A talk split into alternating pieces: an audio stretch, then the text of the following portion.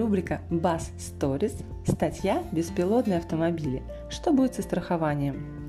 Самоходные автомобили могут сильно изменить автомобильную и страховую отрасли.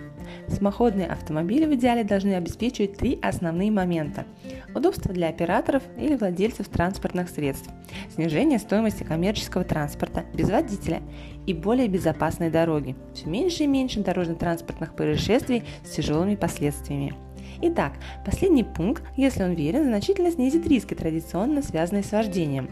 Принципиальные отличия беспилотного вождения. В чем же заключаются они? Фактически, удаление водителя принципиально меняет обстоятельства, на покрытие которых страховые компании потратили почти столетие. По мере изменения обстоятельств и рисков меняется подход, как страхуются транспортные средства, затраты на это страхование. По сути, это разрушает традиционный подход отрасли стоимостью более триста миллиардов долларов, сформировавшийся более ста лет. Но и это создает возможность для инноваций. Состояние автомобильной автоматики. Министерство транспорта США оценивает способность транспортного средства самостоятельно управлять автомобилем с уровня ноль, нет, до уровня пять, полностью авто, автономный.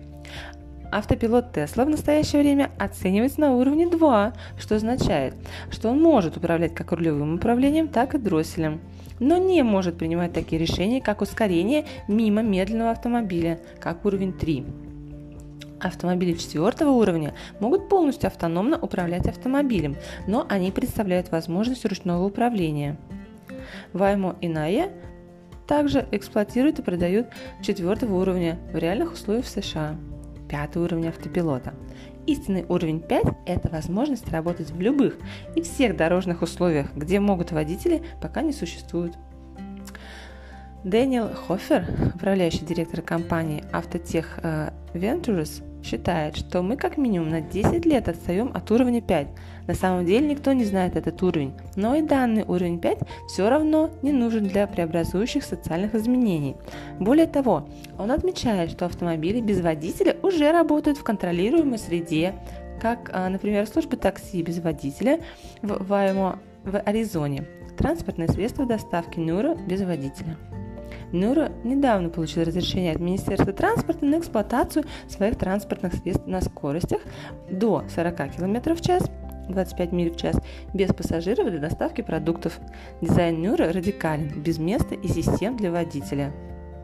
Тем не менее, ни Waymo, ни Нуро не находятся на пятом уровне. Так они будут эксплуатировать свои автомобили только в хороших погодных условиях и на определенных расстояниях и скоростях.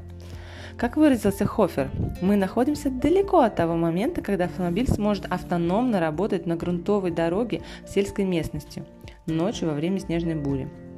Что будет со страхованием? Для реализации потребуется изменение нормативно-правового регулирования, а также определение обстоятельств наступления вины собственника беспилотного транспортного средства в случае ДТП.